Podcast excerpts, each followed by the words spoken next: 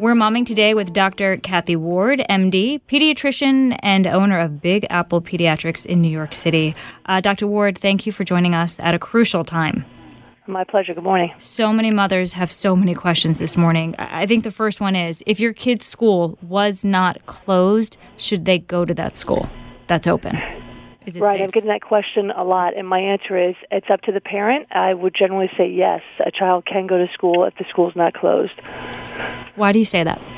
Uh, because I think that uh, there's there's a lot of hysteria. The children are basically very safe. I think parents need to educate their kids about proper hand hygiene and don't touch your face and wash your hands a lot. Uh, some of this is also dictated by the age of the child, of course, but I think um, the uh, the children are basically handling this coronavirus very well. If they get it, they just use, usually get mild symptoms and it is self-resolved. It goes away. So it's kind of a parent's choice, but. Um, I would suggest maybe be much more cautious if somebody's living with a grandparent or if they uh, they're, they're living in a household with somebody else that's got some type of a chronic illness or immunodeficiency. What are the symptoms that we should look for in children? The the basic symptoms are fevers, chills, cough, uh, similar to a cold, runny nose, congestion, sneezing, sore throat, um, and those are fairly common and normal. What I would worry about as a pediatrician is if those don't go away within the 48 to 72 hour time frame, or if clinically anybody's getting worse in any way. So, if these are your symptoms, should you stay home, not go to the doctor, not go to the hospital, and call your doctor to see if Yes. you should come in and if you should get tested? Well, for the first 48 hours, I tell all my people just stay home, observe them, push fluids, push rest, which means take naps, stay in bed, go to bed early. Um, they don't have to sleep, but they should stay in bed and rest. Uh, push things like soup and broth and Pedialyte and just extra water for the first 48 hours. After that point, parents can generally get a, a good feel for they're basically getting better, or if they're not, then I, I want all my people to call me. So that's when you should call the pediatrician, is after the first 48 hours if somebody is just not getting better. Or if at any point a child looks really sick, if they're their color's off, if they're uh, wheezing, if they're short of breath, if they have chest pain. But in the pediatric world, they don't usually start with that. That's usually something that, in a small percentage of them, can develop after two or three days. We keep So hearing we that. Go ahead. Huh? Uh, so we usually say just take the first 48 hours, just stay home and rest, and then we want to see what's happening thereafter. We keep hearing that kids are okay if the, if if they get the coronavirus, uh, they can handle it. Their their immune systems are strong. We're worried about older people and those with pre-existing conditions. In your experience, I mean, have you have you diagnosed a child yet who has COVID nineteen? No, because I don't have access to the test kits. But Oh man, you don't have any. Right. yes, that's correct. If um, and most practices don't, they're working on getting it to to places, or at least to get it to a centralized lab that we can send to. Um, so no, I haven't actually tested anybody for it, but I've tested them for the other viruses, and then um, to my knowledge, none of those have been sent to the CDC by the laboratory. But our first line of defense is to check for all the regular viruses first. A lot of kids are coming back positive for flu A, flu B, RSV, adenovirus, enterovirus, and the old coronavirus. And I'm getting a lot of kids that have just that whole litany of other viruses. Um, but to be tested for COVID-19, the new one, that has to go to the CDC.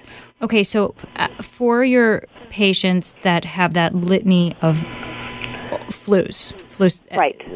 What are the chances? And I know we don't know them because you haven't tested, but what are the chances that any of that actually becomes COVID nineteen? So there, there is always a chance that if you have one virus, you can have another, especially if you're a child, because children just have a lot of other exposures because they're not so great with hand washing and they don't understand the concept quite as well as when we get older. But I, I'm not. I'm, will be unsurprised if some kids have flu A plus COVID-19 or flu B plus COVID-19. I've had a couple kids have flu A, flu B, and adenovirus, which are all kind of like common cold and flu viruses. So um, I think because most kids get better within like a two to three day period. You know, what I'm doing is following them up clinically, and I'm calling the mom two days later, like, "Hey, how's it going? Are they getting better?" And the answer has been a resounding yes. Everybody's much better. So I'm I'm kind of thinking that they might be saving the uh, COVID-19 swabs for the elderly. That's a good point. So after the incubation period of 14 days, if you're not symptomatic, you're in the clear. Yes, that's correct. And for most people that do get it, like even if my, some of my patients would test positive if if we could, a lot of times they're better within two or three days anyway. Okay. So well, that's as a general pediatrician, even on the Upper West Side of Manhattan, I don't have access to any specific swab. But if I was really suspicious or concerned about somebody, then um, they, I would probably be able to send something to the CDC, or get a request get a request for a special swab from them, or they go to the hospital because I'm concerned that they have something more significant. Then the hospitals might have access to those specific swabs. For now, for, in, in uh-huh. no finish. Oh, in two weeks, uh, I just found out yesterday that uh, there's a lab called Lenco and another uh, place in Northwell. Within two weeks, they will. They said that they will be able to give us access to getting the um, the swabs to test for COVID-19 or the reagents to test for COVID-19. So there's a lab in Brooklyn called Lenco, which I do I do use them, and we'll we will be able to send swabs to them for testing. But as of now, it's just not a common thing for for regular offices and regular practices to be able to actually test for without going through somehow getting it to the CDC. Got it. What should parents know right now in terms of having a plan, a plan for childcare, a plan for teaching your kids uh, at home, online learning, virtual learning, and for medication? Right, right, right.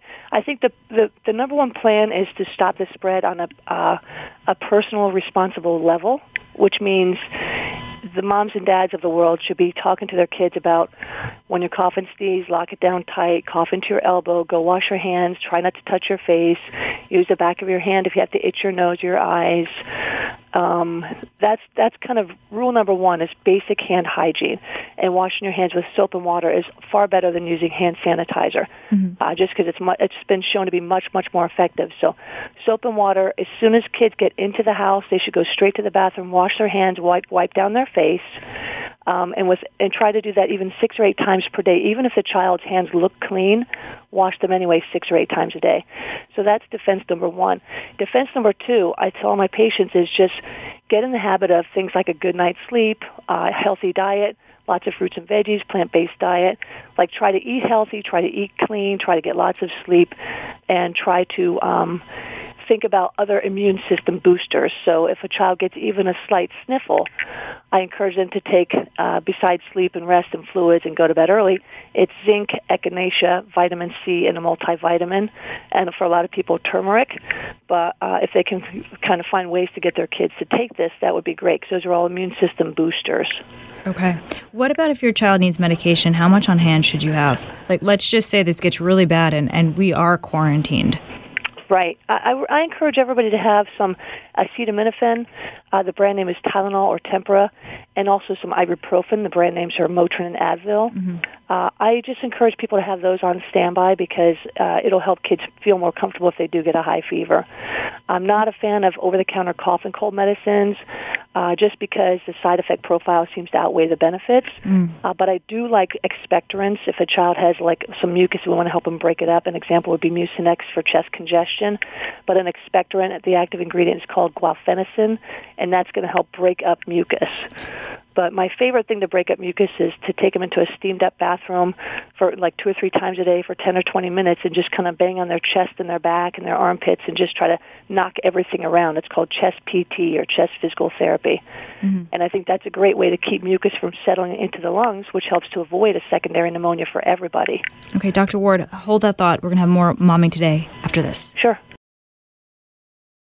Okay, we're back with We're Momming today and Dr. Kathy Ward of Big Apple Pediatrics in uh, in Manhattan. And, and, Dr. Ward, you recently, well, not recently, it's a few years now, moved to concierge medicine, where right. you do you do home calls. You talk to parents uh, all the time, one on one. Have you seen a big spike in that because of the coronavirus? Um, I've seen a lot of uh, big spike in phone calls. oh man, I feel bad, and I bothered you this morning too, calling you. no, that is quite all right. It's part of the job as a pediatrician. That's because a lot of what we do is phone triage because a lot of kids don't need to come in, and parents just sometimes need reassurance of of what to look for. So that's just part of the job. But I do think my my front desk has been fielding a lot of phone calls about this, and but for the most part, the kids are doing well. I think there's just the um, just the hype around it is freaking everybody out a little bit. So, what's your message? What's your message right now to worried parents out there? Because it, seems uh, like the temperature went up in a big way the past two days. Right. My message is for, especially for as far as children go, they're doing fine. They're not even on the news because they're doing really well with this. Kids generally tend to have a lot of antibodies from the prior illnesses that they've had, and that's probably crossing over and carrying over to give them some cross antibody protection. So all the people that I've seen coming through my office, they've all been basically doing really well. So, but what I warn parents about is because they're children, they can quickly turn into other things. Like if a child develops a secondary ear infection, or if they have underlying asthma, or if they have uh, some type of other underlying condition, then that's the child I start to worry about. But a, basically, a healthy, normal child who who doesn't have underlying conditions, I think they handle this really well. Yeah, and of course, if grandma or grandpa babysits, right? right. spreading I, those germs I, I, to someone else. Because we ha- we're going away at the end of the month and um it involves getting on an airplane. I'm not worried about the airplane being dirty. I know they're they're you know touting the uh, the cleanliness and the sanitary conditions on planes right now. I'm worried about the close distance of other passengers on that plane. I agree with that, and also I do kind of caution people from staying away from grandparents if they can, because not for the sake of the kids, but I don't want grandma and grandpa to get to get sick. I, I encourage people to keep the children away from the elderly, mm-hmm. and maybe to self quarantine in their house if they if their kid has any version of a cold, like so, any type of a runny nose or congestion or coughing or sneezing, they should definitely stay home. Yeah, that's interesting. So, th- almost the, the best thing you can do right now is keep your kids from grandma and grandpa. yeah, in fact, a lot of parents have asked me about that. Like, grandma was supposed to come visit, or should we go quarantine ourselves at grandma's house on Long Island? Yeah, no. Like, well, that's that's the one I would worry about. Like, I'd rather you just kind of stay in your own home with the nuclear family of mom and dad and kids, or whoever. Mm-hmm but not with the grandparents because they're they're just at a much higher risk that if they get this, they're the ones who could have more serious complications. But the kids are doing really well with this, but we got to be responsible to keep them away from the elderly and just control it that way. Yeah. And as we practice social distancing, we should turn that into social kindness in a way. Dr. Ward, thank you and your staff for everything and all the health professionals out there because this is a tough time and you guys are the oh, front you're line. So sweet. You're the front you're line. So sweet. Um, I know you're going to be busy today and this weekend. Thank you for making time for us. Anytime. From the Fox News Podcasts Network, subscribe and listen to the Trey Gowdy Podcast. Former federal prosecutor and four term U.S. Congressman from South Carolina brings you a one of a kind podcast. Subscribe and listen now by going to foxnewspodcasts.com.